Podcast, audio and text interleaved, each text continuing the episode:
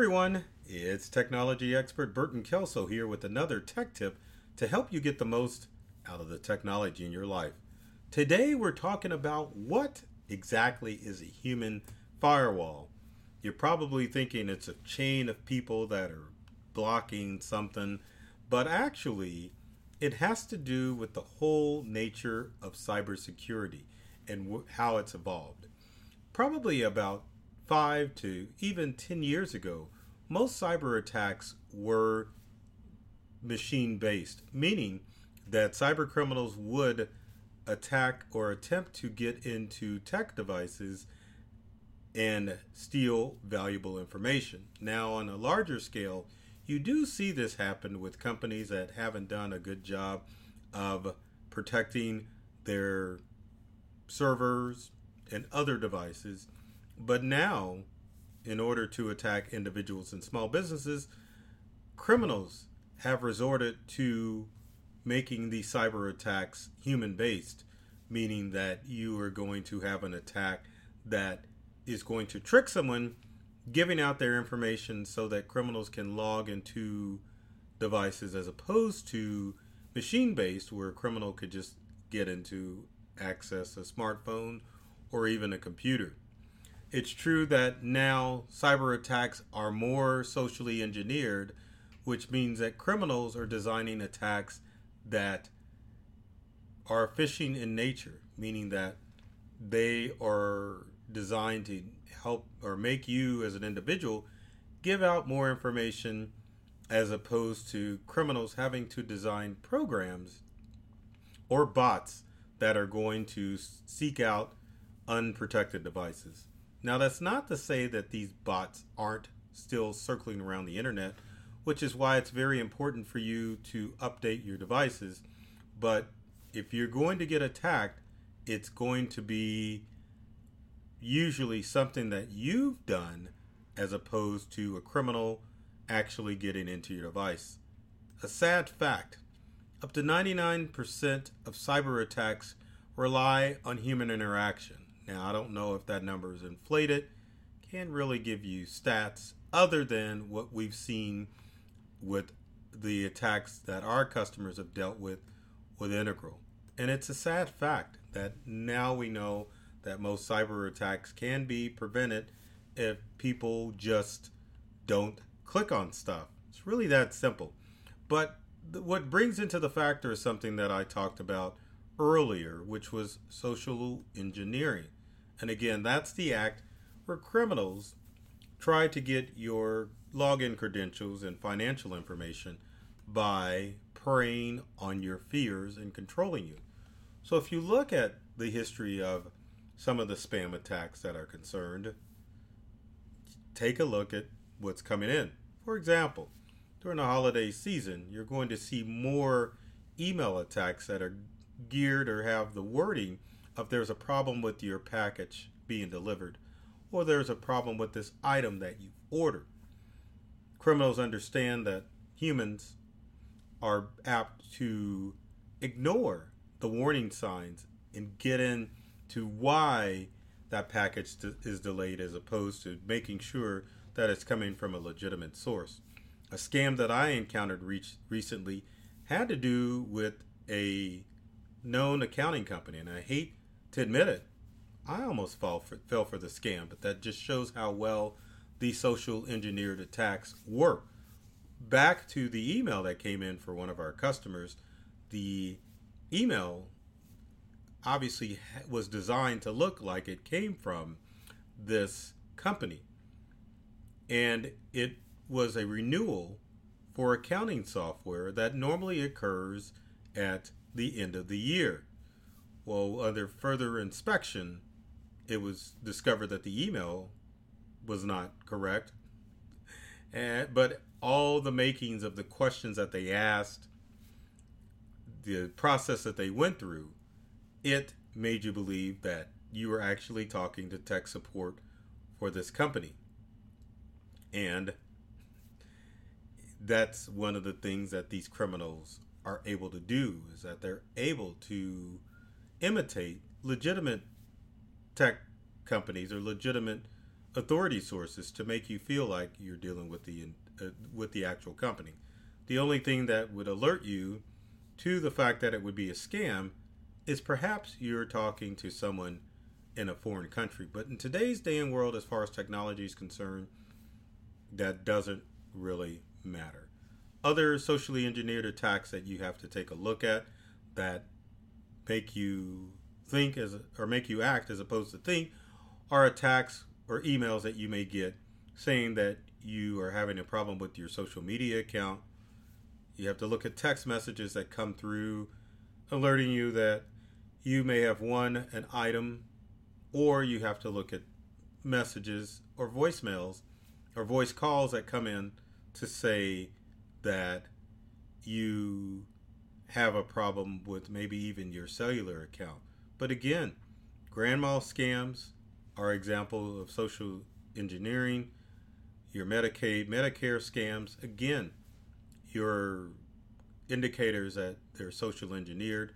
And also, if you look at the Colonial Pipeline attack that occurred about a year and a half ago, it was a social engineered attack where criminals tricked someone via a, a email message to think that something critical was going on with systems. But if you look at the nature of all, or I should say, a lot of cybercrime, it's definitely socially engineered in nature. So the question is, is how can I act as my human firewall in order to protect cyber attacks? And that's the whole nature of the term human firewall is to ensure that people are getting away from the fact that criminals are getting into devices because they're hacking into devices and understanding that most attacks are going to be social engineered. So it's up to you to make sure that you are doing what you can to act as a firewall to filter out these cyber attacks. So, what can you do as a human firewall? Because you all need to start thinking of yourselves in that nature to help protect yourself. So, tip number one is to stop using passwords and start using passphrases. Now, passphrases are an association of two or more words that form a strong password. The best example I can give you is to go to the website, um, use a uh. I think that's right. No. it is use a passphrase.com. Isn't that horrible? I forget all that. So I had to cheat and type it in, but I've got the website. Let's pull it up. Use a passphrase is a website that you can go to to help you come up with a passphrase, which is two unrelated words. If you look at useapassphrase.com's website, you can see the current passphrase that they have is four long, for ah, four words long, and you can choose any two combinations or use all four to create a, a passphrase. Now, keep in mind when you create a passphrase, you'll have to always use Apple's standard when it comes to using passwords, and that is that one letter has to be upper, uppercase, and you have to have a special character in that passphrase. And it's got to be at least eight characters long or more. That's usually the minimum that you would need for most password systems. So when you're looking at useapassphrase.com, make sure that if you choose two or four words for a passphrase, make sure that the uh, there is a letter that's capitalized in one of those and that you add a special character to it. So for example, you would use overdrawn revolt or revolt blinked or posting blinked as a passphrase. This ensures that you're not using passwords that normally tie to our personal selves because we want to use passwords that are easy to remember. Next that thing that you can do as far as a human firewall or being a good human firewall and protecting yourself is to use two-factor authentication on all of your web-based accounts two factor authentication works when you set up your website to allow or to have two forms of authentication when logging in. So, one would be just visiting the website and entering in your password. Second form of authentication would be a text message coming back verifying that you are the one logging into the website. This works because if criminals get access to your passwords on the dark web, they definitely can log into your account. And if there's only one form of authentication, they're in, and you would never be the wiser as far as your accounts are concerned. Next thing you can do as far as being a human firewall is to make sure that you're using a password keeper to keep all of those online accounts safe.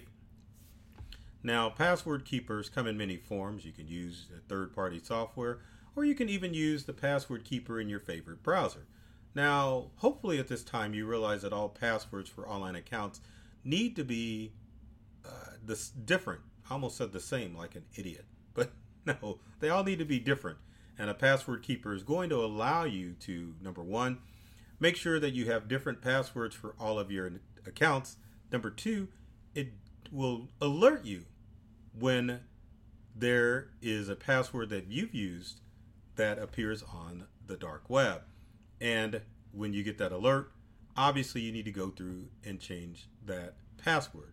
Now, the next thing, since we're speaking about the dark web, is that you need to make sure that you are verifying that your information has not wound up on the dark web. And that's where the website Have I Been Pwned comes into play. I sneakily brought it up for you. So anyway, have a have I been pwned is a website that allows you to check to see if your email or phone number is on the dark web. The important reason being is that if criminals get access to your email or even your phone number, they've got access to your online accounts. The way this comes into play for user or for email addresses is that for the most part your email address is your username for your online account.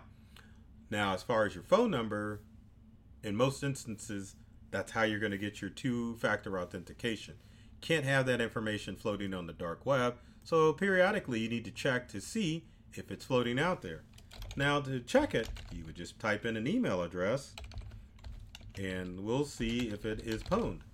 So if we type in an email address and type in pwned, then as you can see, it's been pwned, meaning that the there was a data breach with Retina X back in 2017 where that email account was leaked out. Now, what happens if you've been pwned? Well, if you've been pwned, what you need to do is to go in and change the passwords for whatever email account that you were using at the time that the email address was compromised because chances are criminals probably have the email or email password as well. Now, what about phones? So let's check out phone real quick. So we'll type in our business number It's not the hint to call if you have computer issues, but why not throw it out there if we can do it? Yep. oh my gosh, I can't believe I forgot our phone number. There we go. Got it. So let's hit pwned. And as you can see, there hasn't been no data breaches on the dark web with Have I Been Pwned. Now the good news with this is is that your phone number is not out there, but the other thing that you need to worry about as far as your phone number is concerned is the fact that if criminals get access to your phone number, they can commit what's called SIM card fraud, steal your phone number, and transfer it to another number, which is why another element of being part of that human firewall is to never share your mobile number with any outside entities other than close friends and family members. If your phone number gets out there, criminals can definitely take advantage of it and use or commit data fraud A few more things you can do to be a human firewall is to ignore all this third party software that you see on the screen here. Third party software does one thing, and that allows the software manufacturers to uh, sell more software. So, the things that you need to remember is that all devices, well, all computer devices have antivirus software built in. For example, if you're using a Windows computer, Windows Defender is already built into your Windows computer. If you're a Macintosh user, you have the option, or I shouldn't say the option, but the operating system is protected by XProtect, which is a silent antivirus monitoring system that basically makes the whole operating system the antivirus. Few other things you can do as far as uh, being a, hum- a human firewall is to make sure that you've configured your devices to back up automatically. Now, you can use an external hard drive to back up your stuff, but if you get hit with ransomware, it's not only going to take out your computer, it's going to take out that external drive as well. So, my suggestion would be to back up your information to the cloud automatically. So, services like Dropbox, OneDrive, iCloud, Box, and I'm trying to think of another. Google Drive offer options to synchronize your information so it's stored in the cloud. Now, sometimes that's good because at least you have one form of backup, but it's really recommended that you have three forms of backup in order to do stuff. Or if you've watched Inglourious Basterds, you know that you need to put out the number three like that. Anyway, um, as far as the three prong backup, external hard drive, which is localized, then maybe a cloud based storage system like a Dropbox or um, Google Drive, but you probably should use a actual backup service like Carbonite or Backblaze. Now, Carbonite and Backblaze are two services that allow you to back up your computer, Windows or Mac, with redundancy, meaning that both Carbonite and Backblaze store multiple copies of your file. So if something catastrophic happens to your information, then you have peace of mind knowing that that information can be restored. So always make sure that you've got automatic backups to the cloud and also the other things such as using passphrases instead of passwords making sure that you are using two-factor authentication or two-step ah, authentication and you're just using common sense as to avoid the various phishing schemes that occur on the web. So, in a sense, you definitely need to evolve and become a human firewall. In doing so, you're going to protect yourself from most of the data breaches and cyber threats out there. Always wise to think hard and long before you click, and that way you can become the best human firewall and keep yourself safe from most cyber threats. So, without that said, if you have comments and questions about being a human firewall, as far as training yourself and even your family, leave in the comment section below. I'd love to hear from you to find out what things I can help you stay safe from all the data threats out there.